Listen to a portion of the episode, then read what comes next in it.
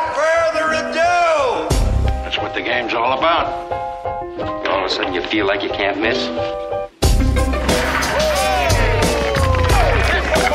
I'm gonna just leave it up there. You couldn't make that if you tried that again. Absolutely not. spread the floor. Let's go. Welcome to Buckets. My name is Matt Moore. I'm the senior NBA writer for the Action Network, joined by professional bettor Raheem Palmer. As we're going to break down the Wednesday slate, it's time for the workshop. Each Wednesday, we get the lines out as soon as they come out. We break them down. We do the detail. We talk through the best bets. We go through what factors go in to making these picks with Raheem. Break it all down. You can also find this podcast on YouTube on the Action Network YouTube channel.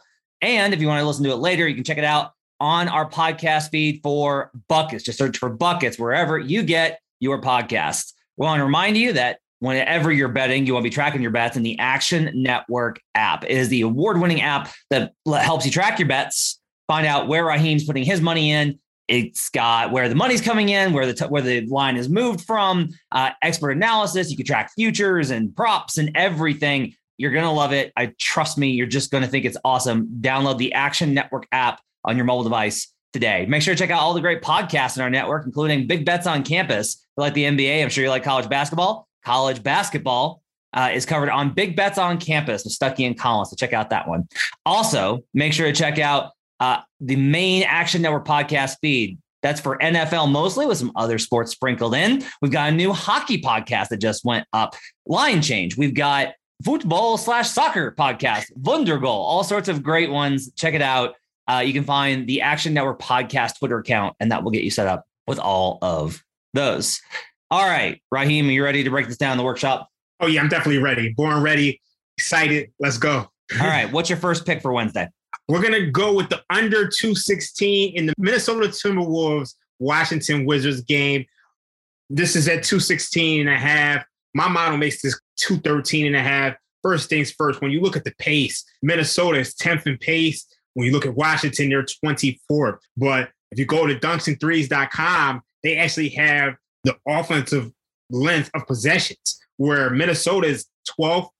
Washington is actually 29th. So I'm expecting a slower pace game. But then when you dig into the numbers even more, you have two teams who are, are playing good defense. Right now, Minnesota is third in defensive rating over the last two weeks. They're fifth in defensive rating in their nine garbage time minutes, according to Cleaning the Glass. Washington, their defense has slipped a little bit, but the offense is just 24th in offensive rating over the last two weeks. So I'm just not seeing a really high scoring game. Minnesota, their half court offense, they're only scoring 85 points per 100 possessions. And when you look at Minnesota's transition offense, which is where they thrive, that's where Washington thrives in defense. So I like this under. I think it's a little bit too high. I hate it when we're on the same page as much as we are. This was definitely not going to hit because because of how much I'm in line with you. Um, so I, I, like this for a number of reasons. Um, you mentioned the pace, right? And like I think that number on dunks and threes is probably going to be more valuable to us than we think it is because the pace metric is often estimated, right? It's a they calculate a certain number of like that was a shorthand that they used when we didn't have tracking data, but we've got other numbers now to be able to keep track of that. And dunks and threes is actually tracking. That's like a number I've always wanted to see is how long does your possession take? Because if you're putting up a lot of shots early in the clock, like that, you're just going to be that that gives the, the opponent a lot more opportunities um, overall in the game, like those possessions. And if you drag a team out defensively, it kind of like balances it out a lot. Um, one thing to note here. So the Wizards in season, the under is 26 and 15. So we've got a healthy margin there on both teams on the under. The under is 13 and 7 for the Wizards, and the under is 13 and 8 for the Wolves. I've been betting a lot of Wolves unders. Um, that's been like a go-to for me. Part of that is because of their defense. Their defense, I think, is really underrated. Um, if you look at on synergy, they have the third best half court defense. Like this is why almost all the time I'm like my numbers will come out on an under for the Wolves is because majority of the time the Wolves get stops. They struggle and sometimes in um, transition plays. They do play an aggressive style, but I think that works versus the Wizards. The Wizards have not looked good offensively over the past, I don't know, seven to 10 games. They've really struggled. Like here's one um, evanalytics.com, which I love. They actually give you team total tracks. Last 10 games for the Wizards, as they've kind of hit this slide, the under is seven and one on the Wizards team total in the last 10 games. That's balanced by the fact that the Wolves are starting to get their offense going. Like that's been the progress. Like I'll just tell you, I'm going to be on the under in this game. I'm also going to be on the Wolves. Like I'm, I've got a pretty big edge here on Minnesota based again off of that half court data. Like I'm actually a little bit surprised that the Wizards are favored in this one, given where the Wizards are at. What do you make this number? I'm sure yours is pretty close to it. What is what does your model have the side at for this game? I actually have this closer to one than I would say three. So I actually agree with you here. And I, I just think Wizards offense is really struggling. And then I, I, think the, the Timberwolves have really found something. Like you said before, I think you mentioned this earlier on in one of the Buckets podcasts. They had some bad matchups against the Clippers. They lost two of those. And I think that skewed their numbers earlier on in the season. I think this Wolves team is better than what people think they are. So they had some good wins. They had a good win the other night against Indiana, coming back from a nine-point deficit at, at halftime. They beat Miami last week. I think Minnesota's the better team and they're better in form right now. So I agree with that. Sometimes the opening numbers can be a little bit weird. Like they'll pop at a certain number and then they'll immediately disappear and come back up. Um, we've actually got this track as opening at the earliest spot at two and a half. It's three and a half everywhere that I've seen it now. Um, does that make you nervous at all? Like, how, how have you felt this season in particular about fading steam? How, because it's gotten me to where I like I'm a little spooked by it at this point. Um, I'm a little spooked by it, but at the same time, I've gotten closing line value on so many games and, and lost it outright. So I, I just think you kind of have to just trust your own process, and I think it'll even out. We're still early on in the season. It's still it's not even December yet. Yeah. So I don't want to overreact to you know what I, like a small sample size. Really. We got it, plenty of time. Is that different from NFL, right? Because there's so much money that comes in on NFL relative to NBA, right? And every single book is taking so much, and it's over the span of a week that if a line moves against you in NFL, do you think that's a lot more meaningful than it is in NBA? I think when it comes to the NFL, I think it's the one sport in which the public has their say.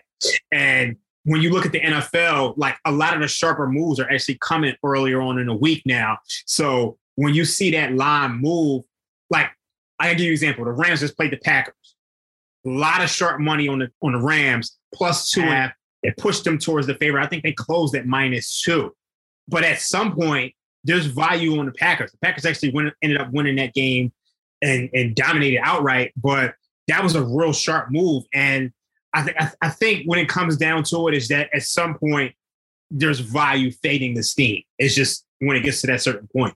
So uh, it's you kind of got to look at things on a case by case basis. You always want to go case by case. Your case by case, Raheem. What's your second pick for the Wednesday workshop? Man? I'm going to go with the Philadelphia 76ers against the Boston Celtics. I think this line is way too high. I know Robert Williams is scheduled to come back, but Jaylen Brown is questionable. I think the big thing in this matchup is that Philadelphia, they should be able to dominate inside. The Celtics are 25th in opponent field goal percentage at the rim, giving up 66% at the rim. Joel Embiid should be able to dominate. He has had two games back. One of the things I like to look at is how teams played their last couple of games. And the Sixers kind of got a bad rap because they kind of let Orlando off the hook, letting them back. They had to come back against Minnesota, who, like we said before, is a great defensive team at this point. Um, so I think if they close out those two games, I think this is an entirely different spread. I just think they have some advantages over this Celtics team. So I'm going with the Sixers plus two and a half. I think they might even win this game outright. Okay. All right. We are on the other side here. Um, I guess my my my concern in large part is based off of the Sixers half court offense is good. Like it's top 10. Um, that's a thing that it's like it's it's top 10. Um, but they haven't been necessarily as stat as you would expect and consistent. Like they have a lot of opportunities where they kind of drop. Um, um, yeah, can't pass out of a double team. He can't pass out of a double team. The Celtics got Horford and Robert Williams to throw at him. Like they've got these opportunities. does that seem like at all like that? I would say think that the Celtics in particular um, have a, a roster to combat him as Seth Curry kind of cools off. Like, don't we kind of think that the Sixers' overall success early looks a little bit more flukish after the last? Like they're cooling down rapidly. they are cooling down rapidly, but I, I think you have to remember that Embiid missed almost two weeks. And then so I mean Tobias Harris missed some time. This team, they haven't been healthy. And I think this is the healthiest they've been for a while. Even Danny Green missed some time. So as much as they're cooling down, I just don't think they've they've had a full roster. So Yeah. and then I mean, I'll, say this. So, like, mine, the numbers I, I tend to use on here is based off of basically estimating um, performance against what the other team runs. So, if they're uh, if they're a fast, if they run a lot of transition and they're facing an opponent that is a really good transition team, it's going to dock them the number of possessions that they're that they're estimated to have in transition based off of what the two teams kind of average that's like how my numbers are working. And again, like Raheem's model is, is a lot more sound and tested. I'm testing driving this thing this season. Um, like I will say, if I power rate this versus average team spot you're at, like I, Mhm. I actually come out with Celtics as a three point dog in that spot. interesting. Um, I think this is probably going to be a stay away for me. I don't trust, don't trust the the Sixers. I really don't. Like they're the way that they played without Embiid. It just a lot of this. It felt like they rose up and were playing really well. I'm not sure how much the roster makes sense. Like Maxey's been incredible, right? And the the Celtics have been better, but they're also like they've been so inconsistent. This feels like two inconsistent teams. I don't know how you can feel solid on either one of these. Yeah, I do think the Celtics are really inconsistent. I, I just I just think that when I look at the advantages, like the Celtics are 18th in half court offense. Yeah. So it's just like Yeah. to me, if you're if I'm getting points with the better offense, and then like Jaylen Brown's not Robert Williams hasn't played, so he's like coming back, and I just I just think it's a tough spot for for the Celtics, but I also think it's a, it's a good bounce back spot for the Sixers who are are going on a, a, nice little road trip right now, and they start off the road trip with Boston, Atlanta, and then the Hornets twice. So I think if there's a spot that I want to pick for this road trip where they bounce back, I think I think it's here. All right. Those are Raheem's two best bets. I want to bounce two off of okay. Okay. Uh, we have an absolutely insane number that popped on the board. I can't, I am, I was like, I had, I double checked it like four times. Uh, Hornets Bucks, the total pop at 230. Like, I went back and I was like, yeah, I was like, that can't be right. Uh, so I went to the books. I was like, no, it's it's 230. I haven't I haven't seen 230 in a in in in six months, Raheem this is the first time I've seen a 230 in a long time. I don't remember, like, I don't know. I'll have to check in in in Bet Labs, one of the great products we have over at the Action Network. I don't know if I've seen a 230 this season. Um, one, can you get to this number with yours? And two, like I understand that this feels like bait. Yeah, it's a, like a really high number, but that like the books are not laying a stupid number. But I don't know. Like I'm gonna be on. I, I'm just. I'm gonna be on the. I'm sorry. This is 230 is so outside the boundary of everything that we've seen this season. We're seeing it regress back, right? Like Austin had a, a great piece for us over at Action Network. You can find an NBA bet tracking about how the overs are finally start. Like last week was the first time that the overs hit the majority. Um, we had that crazy Rockets um, Hornets game involving the same Hornets team, right? That went into the 280s. So like we're seeing some offensive regression. But like this is a switch who I think is struggling defensively for sure. But Milwaukee is back to full, not full strength without Brook. You know, they're still a really good defensive team now that they've got Jrue back. What I let's just go here. Can you number? And do you think the under is a good play? Okay, so I make this total 233. Okay. And it's like when I look at this game, only concern I have for the over is can Charlotte score to, score enough? Yeah. Because when you look at what the look, the Hornets just gave up 146 points to the Rockets. Yeah. The Rockets were like, I watched that game Saturday night, and the Rockets shot almost 60% from three. Like they literally could not miss. The- They gave up 133 to the Bulls. They gave up 115 to the Timberwolves. They gave like this team is just struggling so much defensively. And then when you when you dig into the metrics, the Hornets are giving they're 24th in opponent three point frequency. So the Bucks are going to get their threes, but they're also 20th in opponent field goal percentage at the rim, which means that Giannis is going to get whatever he wants at the rim. So the big problem is can the Hornets with the Bucks? And I, I think right now the Bucks right now they're just playing great defense right now. They're playing they're, they're first in defensive rating, giving up 96 points per, per own possession. So if I'm looking at this game, I'm thinking Bucks team total over. But I, I just like I can't really touch touch a full game over if the Bucks are playing this well defensively. because I think with the Bucks, like the only Bucks bets I've played have been them in division spots lately because their numbers are so skewed by being without Jrue and Khris and Brook mm-hmm. and Portis and DiVincenzo and George Hill. Like they were so banged up for basically the first three weeks of the season that I think all of their numbers are truncated on both ends. And so I don't feel like I, I can get a good projection on them. I'm curious about like about the 233 about like so you like like I mean that bends towards the over. Yeah. Um I mean a lot of this is just like do you, I mean do we think that the let's see the total the team total on this is it's an 8 point spread right so 115 uh four and a half it's gonna be let's be like 119 do you like the over at if it's like 119 and a half on Milwaukee? Yeah. Like, do you feel confident that Milwaukee's just definitely going to put up 120 men? Yeah, I, am kind of there. I mean, like I make it 119 exactly. And then when you like when you look at those pace metrics and you look at those offensive time of possession, the Hornets are first in offensive time possession. The Bucks are 10th. The Bucks are eighth in pace. The Hornets are, are third. So this is probably going to be a fast-paced game, and I, I just don't see how the the Hornets actually score in the half court. So it's just like to me, if they want to score, they're going to have to score in transition. But that's also an area in which the Bucks actually defend well. Yeah. So, so and then when you look at the Bucks individually, the Hornets half court defense is 22nd. The Bucks is seventh. And so I, I just it, to me it seems like a scenario in which the Bucks should be able to get whatever they want offensively. Um, so I, I'd be looking towards that team total it's just such a hot. Like you look at all these other numbers, it's like 218, 217. maybe if you're not playing some team total, maybe this is probably a good game to be looking at Giannis overs or or, or um, like Middleton overs or something like that. Mm, just yeah. just like isolating the players in this situation. Yeah. Okay.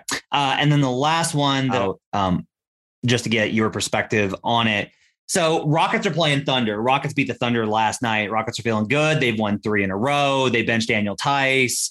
This is a duplex spot where they just played a game and they're playing again. We've seen consistently over the past two seasons, it's tough to get two wins in a week.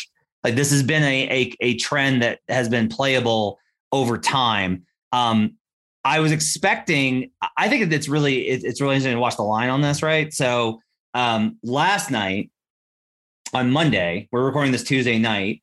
Day, Houston was a two and a half point favorite. This has moved to a three point favorite for the Thunder in the rematch. So they're in OKC. It moves from Houston to, o- to OKC. You expect that, right? Like that's basic. It's not. Um, what do you have home court mild at this season? I've got like the the average the average league wide. This is not like a complicated metric, but like the average league wide is basically like two point two. Um, it's it, the highest it got for a while was 2.8. And so um, I'm updating it like every night and just using a, a, the standard average on it. Um, if we use the standard of three points, which has kind of been like the historical average, then this makes sense, right? Between two and a half and three, you just shift it and the home court differential makes sense.